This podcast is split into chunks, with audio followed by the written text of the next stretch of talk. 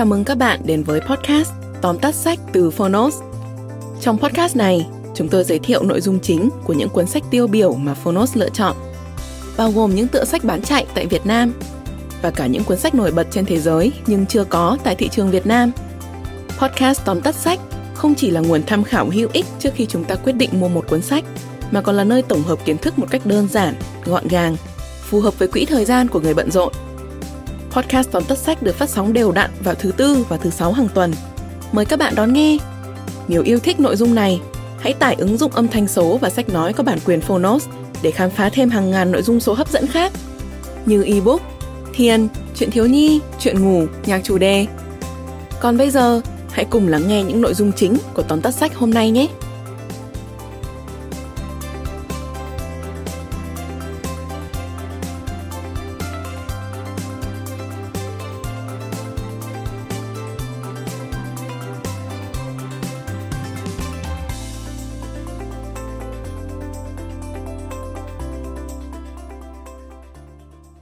Bạn đang nghe từ Phonos.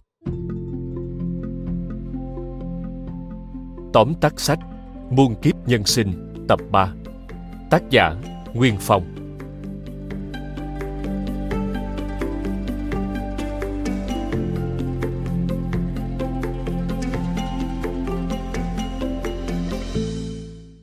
Tập 3 Muôn kiếp nhân sinh chính thức khép lại câu chuyện tiền kiếp của Thomas sau các kiếp sống ở Hy Lạp.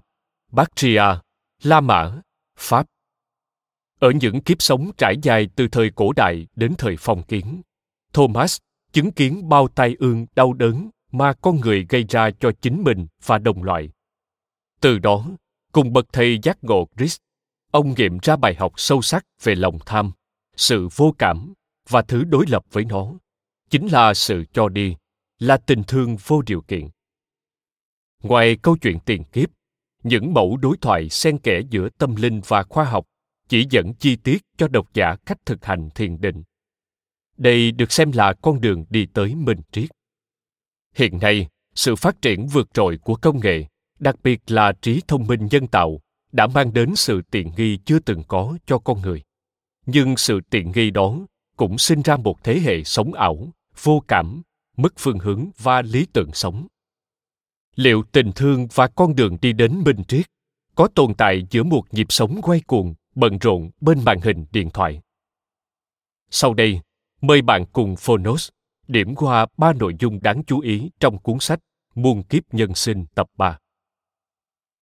Nội dung thứ nhất, Thượng đế là tình thương. Trong kiếp sống ở La Mã, Thomas gặp Valeria, người con gái có trái tim nhân hậu đôi uyên ương chưa nên duyên vợ chồng thì Valeria bị xử tử vì tội truyền bá đạo Thiên Chúa.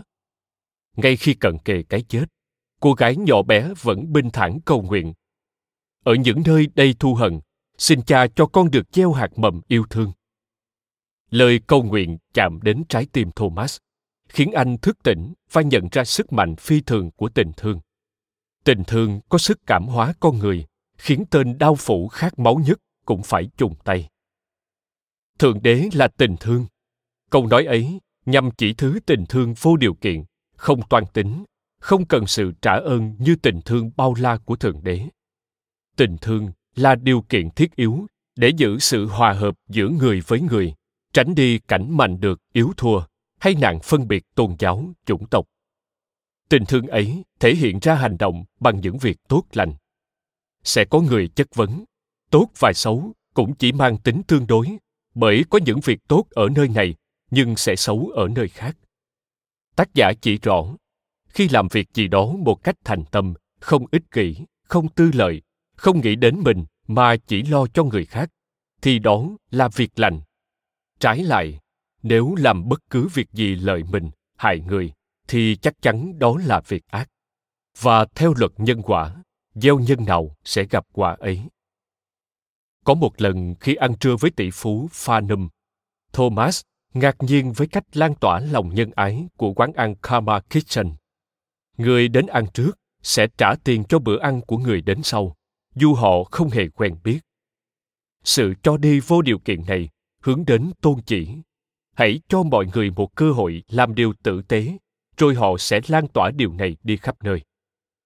Karma Kitchen chỉ là một chương trình nhỏ nằm trong phong trào không gian phụng sự. Những người tham gia phong trào đều tự nguyện nhằm lan tỏa sự tử tế và lòng yêu thương đi khắp mọi nơi. Nội dung thứ hai, thiên định, con đường đi tới minh triết. Ở vương quốc Bactria, Thomas cùng tu hành với người bạn Timotheus. Ông được Timotheus khai ngộ rất nhiều điều để tìm ra con đường minh triết khi tầm đạo với các đạo sĩ người Ấn. Theo các bậc hiền triết Ấn Độ, xác thân con người có sáu giác quan, gồm mắt, tai, mũi, lưỡi, thân, óc, trong khi linh hồn có đến tám giác quan. Sáu giác quan đầu là nhãn thức, nhị thức, tỷ thức, thiệt thức, thân thức và ý thức, tương ứng với sáu giác quan của xác thân. Giác quan thứ bảy là mạt na, hay còn gọi là bản ngã. Bản ngã là ông chủ đưa ra mọi quyết định sau khi thu thập dữ liệu từ sáu giác quan kia. Tuy nhiên, quyết định này đôi lúc vẫn bị chi phối bởi giác quan thứ tám, mang tên tàn thức. Khi chết, các giác quan xác thân tan rã, bảy giác quan linh hồn cũng tiêu tan theo. Chỉ duy nhất giác quan thứ tám là tàn thức, còn tồn tại vì nó không phụ thuộc vào thân xác. Mọi dữ kiện mà tàn thức lưu trữ vẫn còn nguyên vẹn. Nếu biết cách kích hoạt giác quan này, ta có thể hồi tưởng những việc xảy ra ở tiền kiếp. Nhưng hiếm ai làm được việc đó. Vì sao vậy? Giác quan thể xác bị giới hạn ở không gian sống, trong khi giác quan linh hồn thì mở rộng đến nhiều chiều không gian khác nhau mà thể xác không thể chạm tới. Do vậy, muốn phát huy giác quan tinh thần, nắm được nó thì phải biết giới hạn hoạt động của giác quan xác thịt. Người Ấn chọn cách thiền định, tức ngồi yên và tập trung tư tưởng để khai triển các giác quan linh hồn. Đây cũng là con đường mang đến sự tự do tuyệt đối, thoát ra khỏi vòng luân hồi. Tư thế ngồi thiền thế nào, sinh hoạt, ăn uống hay thực hành việc trụ tâm ra sao, đều được Timotheus và ông Chris hướng dẫn cặn kẽ cho những ai muốn luyện tập thiền định. Nhờ đó, người tu tập dần tìm lại sự bình an trong tâm hồn, tiến đến thông tỏ mọi sự, kể cả những biến chuyển trong vũ trụ. Nội dung thứ ba Nhân loại đang bước vào thời đại bảo bình và những dự báo. Cuộc nói chuyện của Thomas và bà Dorothy hé lộ về hiện trạng trái đất và tương lai nhân loại. Là người nghiên cứu về chiêm tinh học, bà cho hay mọi sự thay đổi trên trái đất đều bị ảnh hưởng bởi vị trí và sự chuyển vận của các hành tinh trong Thái Dương hệ.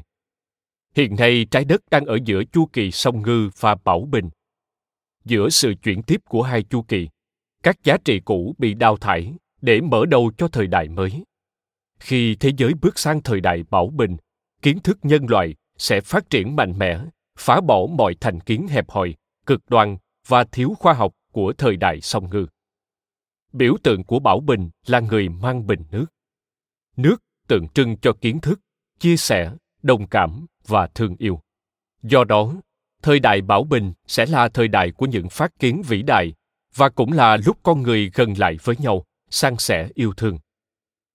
Tuy vậy, để bước vào thời đại huy hoàng đó, con người phải trải qua cuộc thanh lọc để loại bỏ những ai tụt hậu, không đủ đức hạnh tồn tại trong kỷ nguyên mới. Cuộc thanh lọc ấy khởi đi từ hàng loạt cuộc chiến tranh, thiên tai, dịch bệnh liên miên với cấp độ ngày càng khủng khiếp. Vì chúng ta đang ở cuối chu kỳ song ngư, nên mọi lý thuyết, niềm tin lần lượt sụp đổ khiến người ta hoang mang. Thay vì tìm về đức tin, người trẻ bám vào công nghệ bởi sức hấp dẫn của những ứng dụng tân tiến.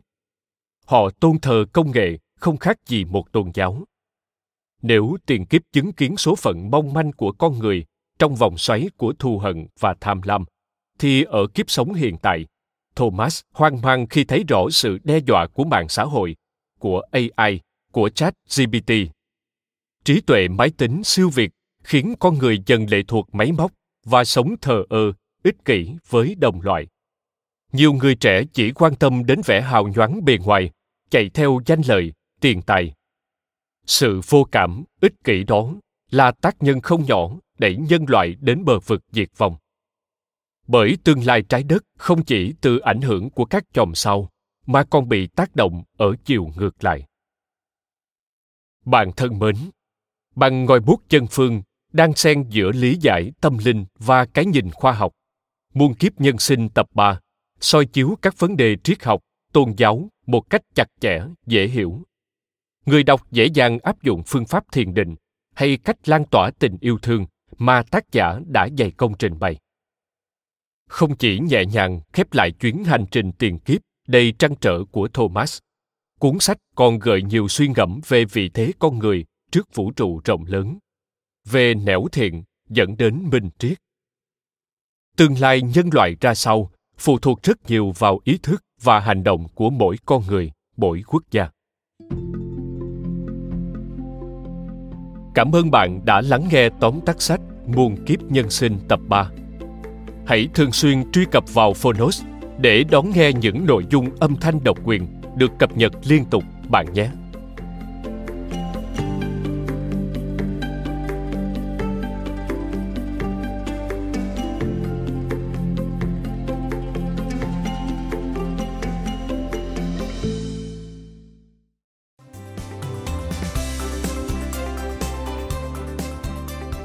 Cảm ơn các bạn đã lắng nghe podcast tóm tắt sách Podcast này được sản xuất bởi Phonos, ứng dụng âm thanh số và sách nói có bản quyền dành cho người Việt. Hẹn gặp lại các bạn ở những tập tiếp theo.